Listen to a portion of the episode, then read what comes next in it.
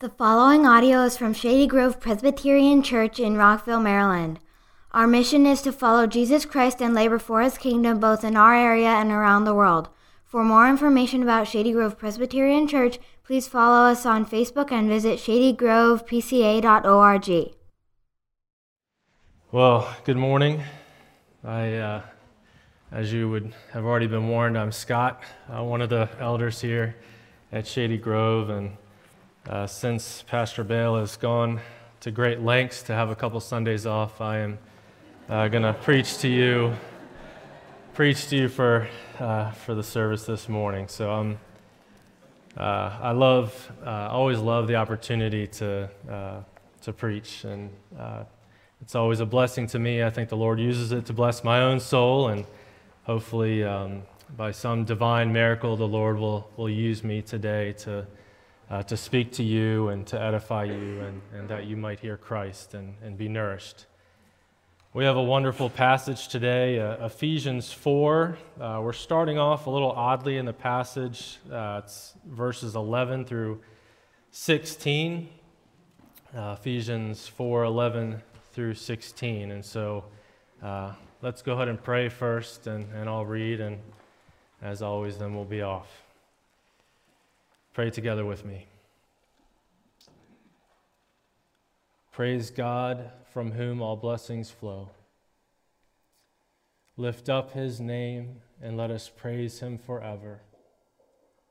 Praise, praise the Father, the Son, and the Holy Spirit. Holy, holy, holy are you, Lord.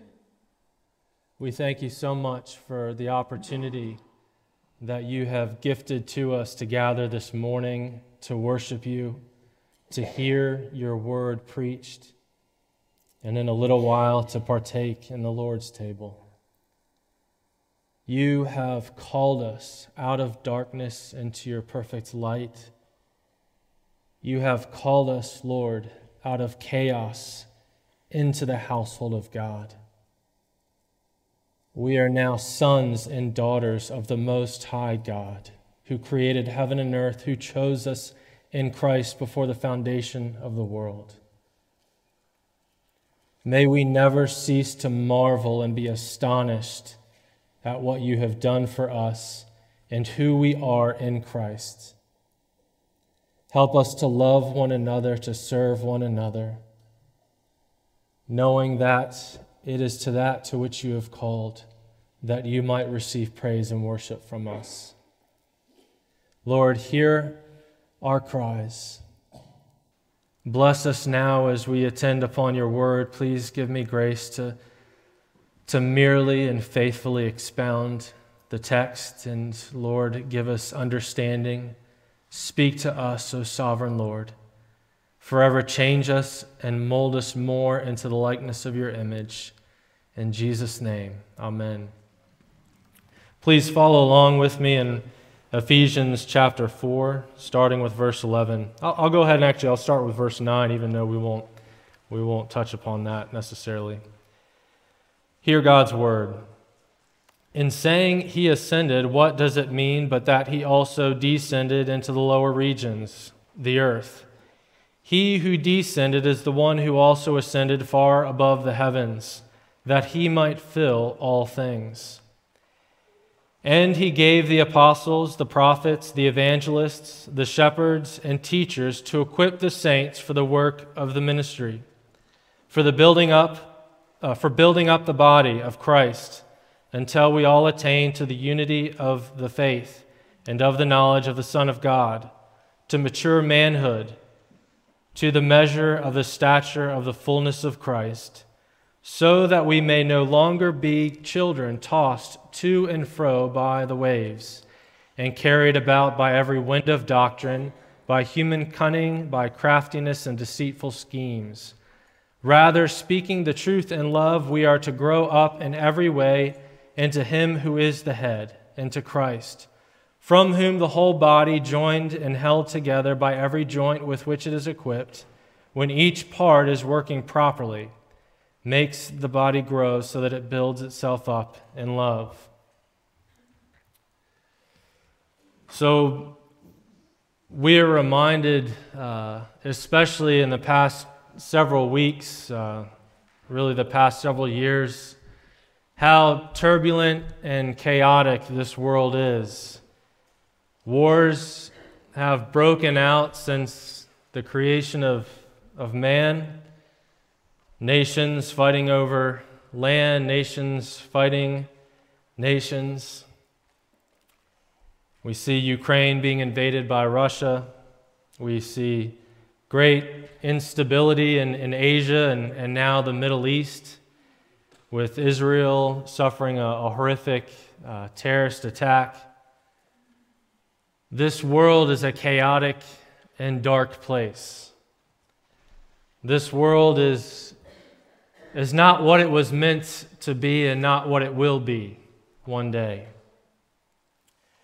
The Bible describes you and I prior to coming to Christ as those who were basically at war with one another, hating one another, deceiving one another, not at peace with one another, not at peace even in our own beings, but in a constant state of chaos and disruption.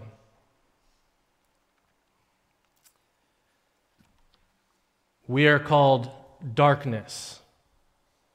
Not just that we were called out of darkness, but we, in fact, ourselves, as God declares in His Word, were darkness. How does that sound?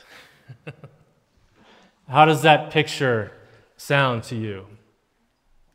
It's pretty dark, it's a pretty dreary a pretty unsettling place to be. And yet, you and I not only were a part of that, but we were culpable, we were in cahoots with, uh, with, with taking part in making that rosy picture so rosy. It was out of that that God called you and I into something very different. It was out of that chaos and darkness that God saved you and I. We were saved out of a very individ, individual, individualistic spot of warring against one another, uh, enemies of one another, and we were saved into a body. We were saved into the church. We were called and saved into the household of God. In Ephesians 1, and of course in other parts of the Bible, we're, we're told very clearly that from all eternity, God had chosen a people for himself in Christ. Before the foundations of the world, before the heavens were laid and stretched out, before the earth was created out of nothing, God chose a people for himself. If you trust in the Lord Jesus Christ, you are a part of in an eternal plan that is very special and important to God. He delights in this plan, He delights in this body that He has chosen. He delights in this bride that He foreordained and predestined for Himself to display His excellencies and manifold wisdom. We have been called into a body that is beyond our comprehension in its importance. Beyond, yes, our comprehension in its beauty, though now we see many flaws, but one day we will be as He is when we behold Him fully in that next realm. God, the church is, is, is this thing that God has chosen, that He has created, that He unites to Himself in Christ to display his workmanship, to display through, through this church, to display his glory. Not only to the world, but we're told in Ephesians that the, the church is an object lesson to the heavenly powers. Not only to the powers that are good, but also to the powers that are evil. The church is an, is an object lesson even to the powers of darkness. Remember in the Bible that we're told that even the angels long to look and to see what God is doing in salvation. You know, if God were to save anybody, you'd think that God would have, have worked out a plan to save the fallen angels. They're slightly above our rung in a sense of power and so forth. And, and yet, God saved those who sinned so grievously against him and called them into the body of Christ. It is this body that in verses 11 through 16, I want us to, with the time that we have remaining, to think about today together. We live in a very individualistic country, and, and I, am sure you've heard many sayings uh, that, that come forward in, in our American culture. And one is, uh, I, I don't agree with the words that you say, but I'll fight to the death so that you might have the right to say it. And and so forth. I joined the Army with a great desire and eagerness to fight alongside individuals that were willing to die for our country. So I, I love our country very much. Um, but America is not the, the city on a hill. I listen to a lot of talk radio and I hear that all the time. We're, we're not a city upon a hill, okay? America's great. We have a lot of great things. God has been very gracious and, and blessing this country with perhaps more common graces than, than any country before us, perhaps. But America is not the body of Christ and is not the city on a hill. And while we are uh, virulent in our desire to uphold individual rights, you and I have been called to something much higher than America and something much higher to you and I. We have been called to the body of Christ and united to Christ and members of one another. And in verse 11, he says, And he gave the apostles, the prophets, and evangelists, the shepherds, and the teachers to equip the saints for the work of the ministry. And Paul's dealing with the church in Ephesians here, verses 11 through 16. He would have us understand some of the gifts that Christ has gifted his church, that it might operate and successfully execute the mission that Christ has given it. And he starts out in this text with gifts. And you'll, remi- you'll be reminded or remember of, of some of the other texts when the apostles are speaking, and the apostle himself, Paul, is speaking of the church. He'll, he'll mention the gifts themselves, the, the talents themselves, if you will, the, the gift of teaching and of miracles and of tongues and, and of caring and, and loving one another and showing hospitality. But here, the gifts are actually the individuals themselves. Now, what is interesting about the beginning here in this little passage that we're looking at today in verse 11? What do all these individuals have in common so far as what do they do? What is common among the several individuals here and what they do and how they serve the church? What is the main thing that they do? It is to proclaim and to expound what? The Word of God. The Word of God is the foundation of the church. Just as our country has a constitution and different, different doctrines and teachings for, its, uh, for it to basically continue on as a country, that the church has not been left without uh, a constitution, if you will or direction. We don't get to reinvent church in every generation. the church may look different in some ways uh, on the peripheral. peripheral. Uh, there may be different ministries uh, in some countries that are more prevalent than in others based on the needs of a particular country, but but in every age, the church does not reinvent or relay the foundation. You and I, because of our ignorance and stupidity so often displayed in our actions and in our words, God has been very gracious to us in giving us a manuscript. we just have to follow it. And He's gifted the church with people, gifts that enable us to better understand God's Word. We no longer have apostles and, and prophets, but we, we still have shepherds and teachers, perhaps evangelists. But these individuals God has given for the, the care and the nurture of us who sit in the pew and of one another, the, even other pastors profit from other pastors. Christ has given these individuals to continue to proclaim the Word of God so that, as we will see, the work of the ministry among the church can be carried out. So essential is the Word of God to the carrying out of the ministry and the building of the church. It is indispensable. You and I, if we want to be effective members of the body, if we want to be effective in ministering to one another, if we want to see the church of Christ grow internally and also numerically, then you and I must be good stewards of the word. You and I must savor and meditate constantly in the word. You and I must let the word dwell richly in us.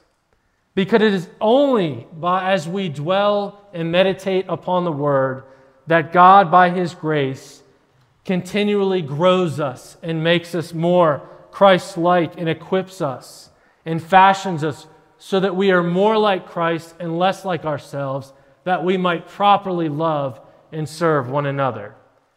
You can't be a good church member and eat crackers.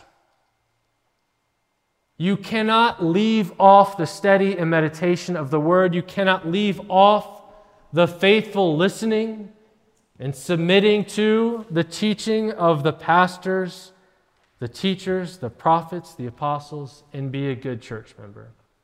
Easy? Got it? Be students of God's word. Let his word dwell richly among you. And we ought to love and honor, as we see in other letters in the New Testament, we, also, we, we must honor men such as these that were given to us to, to be under shepherds of Christ the great and fearful task that they've been given to be faithful expositors of the word, not only in word, but also in deed. You and I should love them greatly. We should support them. We should not make their office difficulty or burdensome. We ought not to be thorns in their sides, but realize that God, for his own name's sake, has given them to us, that they might build you and I up to do the work of the ministry. And so we see here in verse 11 that the gifts of the apostles, the prophets, the evangelists, the shepherds, and the teacher are given so that the church may be equipped as the word is expounded and taught. And as I've already alluded to, what is this word? What is its function? What is the aim of these several offices and gifts that Christ has given to the church? but it is to equip, that is to make ready for, to make adequate the saints for the work of the ministry. Well, what is the work of the ministry? Well, what are the many gifts that we've been made known of through the different letters of, of the New Testament? Well, we see hospitality, we see evangelism, we see care for the needy, for the the fatherless, the widowed. All of the gifts that we see displayed, the many gifts that we dis- see displayed in, in the New Testament, that's the work of the ministry. Ministering to one another. It's not just sending out evangelists to take, to take the gospel to unreached people groups. So the, the ministry of the church is to love one another and to build one another up in love speaking the truth in love to one another. The work of the ministry is done as, as we care for the needs of the saints, as we speak a love of a word of encouragement to one another, as we care for one another, as we check in on one another. as we care for the lost, as we care for our community. This is the work of the ministry, and it is as we take in the Word of God that we are further equipped to do this ministry for the building up of the body of Christ until we attain the unity of faith and of the knowledge of the Son of God. You see, building up the body of Christ is not just Pastor Bale's job. It's not just the sessions job. It's not just the deacon's job. You and I play an integral part to this. It is so important that we do not neglect to meet together, as Paul said, well, somebody says in Hebrews, perhaps Paul, maybe not.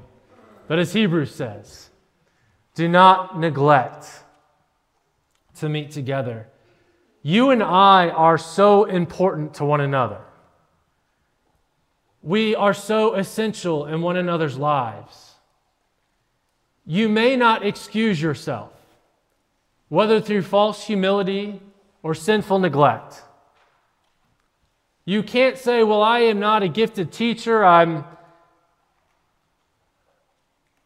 I'm more introverted. I am actually more introverted. I, I actually don't like speaking in front of people.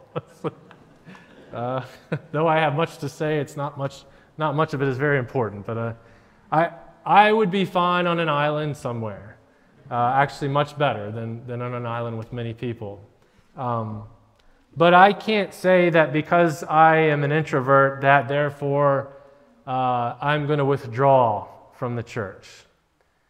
You can't say, for whatever reason you can think up of, and I know we all have many reasons that if we were to, to sit alongside ourselves alone, and we have many reasons that we've, we've made and used as excuses as to why we have not, not only now, but maybe in the past, haven't served the body of Christ as we ought to have served.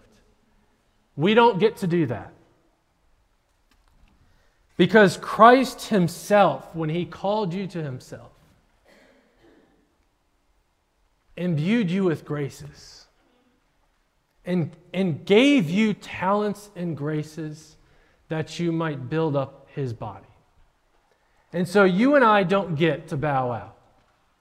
You and I don't get to take our foot off the pedal because Christ has saved us into his body that we might be a blessing to one another. And it was nothing less than his blood that was shed on Calvary that purchased whatever gift you have. However great or small, that gift costs nothing less than the blood of Calvary.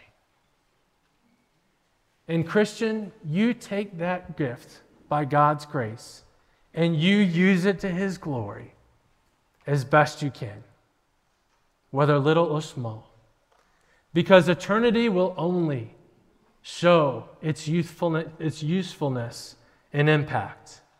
Only eternity will declare to us and make known how Christ Himself has made use of that in your life. You need to be in church. You need to love the saints. Because Christ has called you to Himself that you might declare his excellencies and manifold wisdom to all of creation, and that you might be a hand or a foot or an eye or an eyelash in the body of Christ.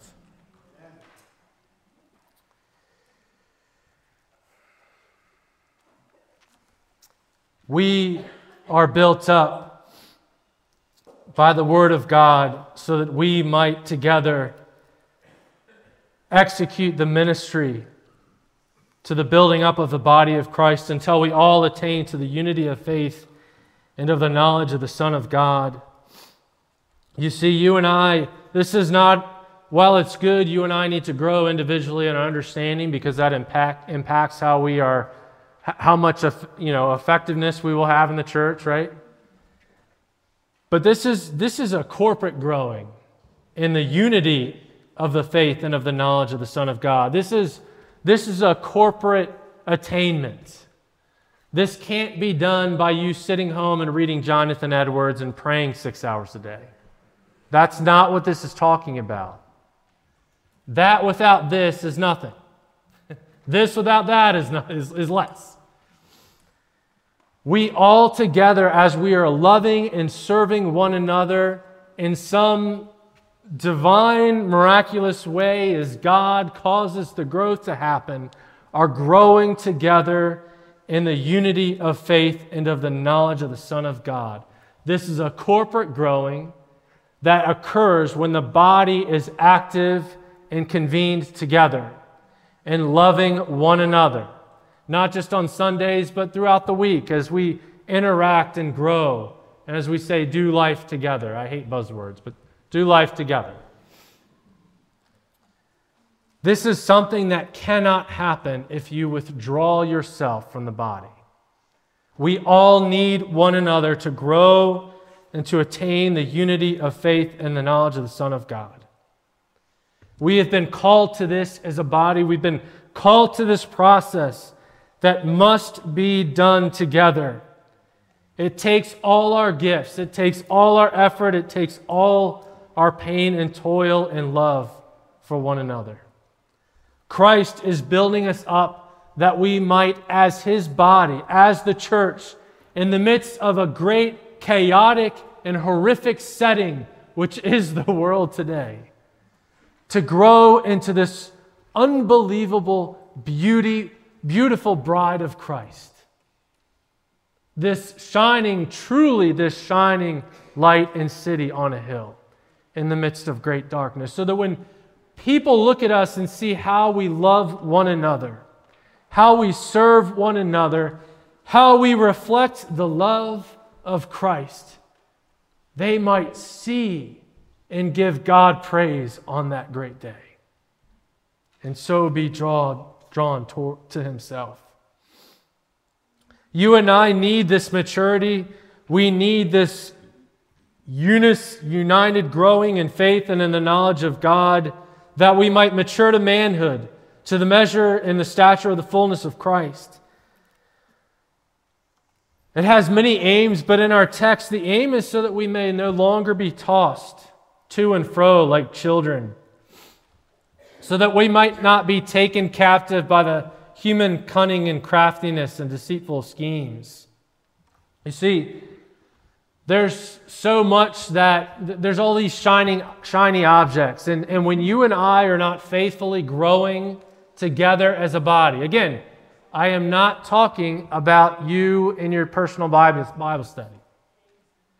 When you and I are not faithfully carrying out the work of the ministry to one another, you and I will continue to be children.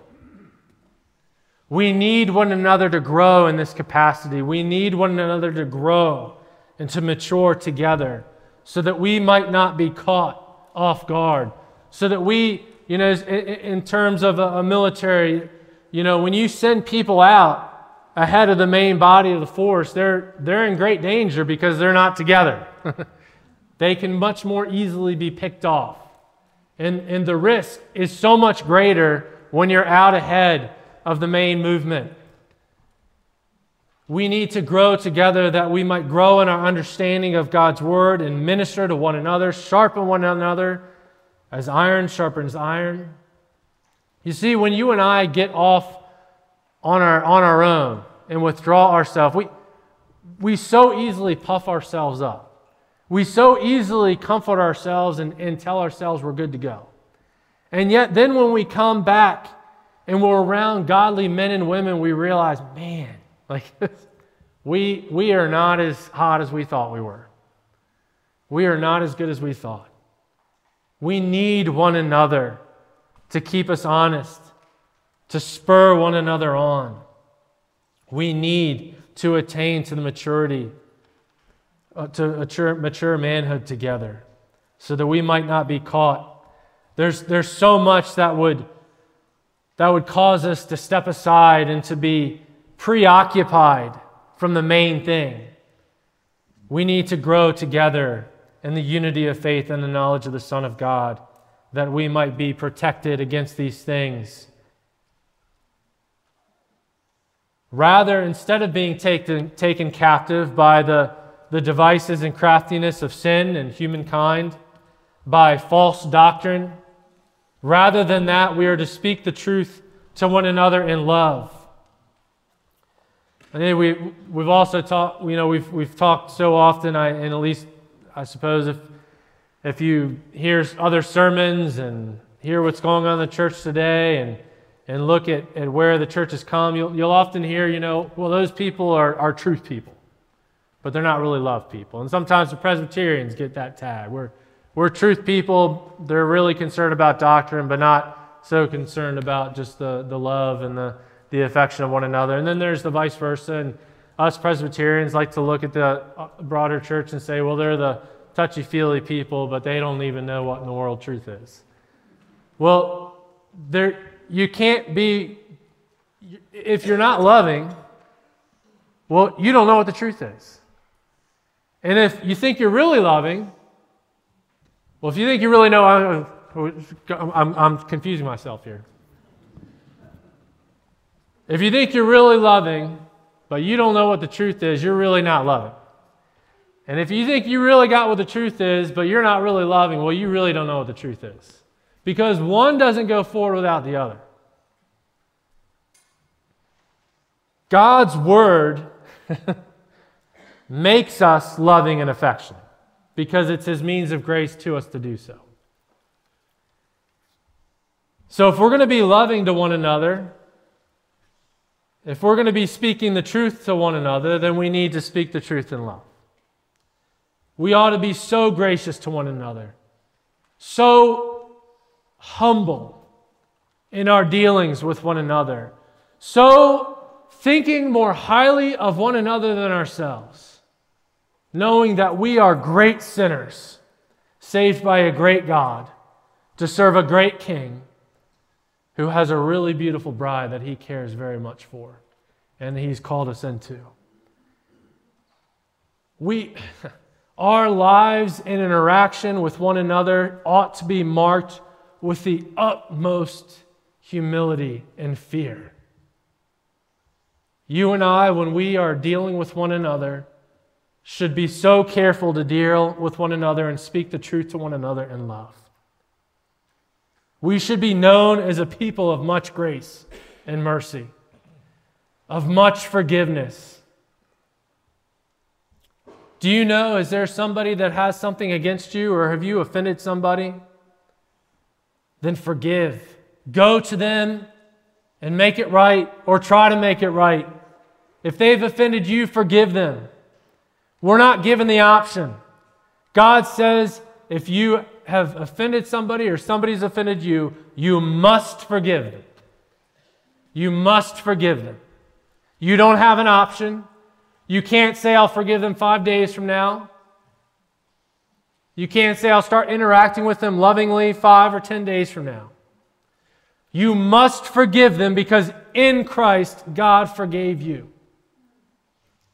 And our offenses to Him far outweigh any offense that you or I could ever do to one another. No, you and I are to be loving towards one another. We're to be so saturated with the Word of God, so changed by His grace, that we speak to one another the Bible, God's truth, and do it in such a way that we can be shown that we are people that have truly been impacted by this, this truth that we want to, to, to speak to others. So impacted and changed by this truth that our speaking the truth in love is so marked by humility and grace in our own lives, and how the truth has so affected us in our own lives that when we speak God's truth to others, it is done so in love.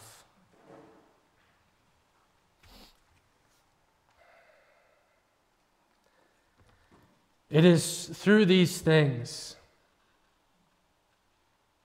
that we grow up together into the one head. It is through this, speaking to one another this truth in love, using our gifts, forgiving one another, speaking the word to one another and to the, to the outside world that, that the body of Christ as, and you'll notice that I didn't read the whole chapter here, but, or the, the whole verse here in closing, but you see, whose body is it? It's Christ's. What is the goal of the body? To be more Christ like, to grow up into Christ. It's His body that He is joined together, it's His body that He equips, and He Himself is the goal of the growth and maturation of the body. Christ is all, the fullness of the body. We are now the fullness of Christ, and yet someday, when He comes again, we'll, we'll be perfected, and that body will, will, will be brought to completion, and we will truly be pure and holy as He is pure and holy. Our aim together as we love one another is that we collectively may grow up into the head who is Christ, which means that we will be more and more and more Christ like.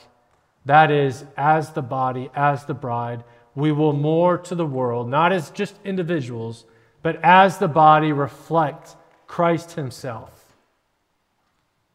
Does that make sense, at least if you get anything? that the body more reflects the beauty and the glory of God. Let us pray together. Lord Jesus, we praise your holy name. We have been called into the household of God. We are a part and members of the body of Christ. Our desire is to see the body perfected, to grow and to mature. Help us to love one another. Help us to speak the truth in love.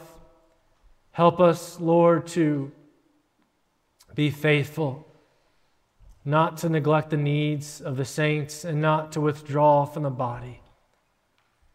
Help us to love. Help us to love. Help us to love. In Jesus' name, amen.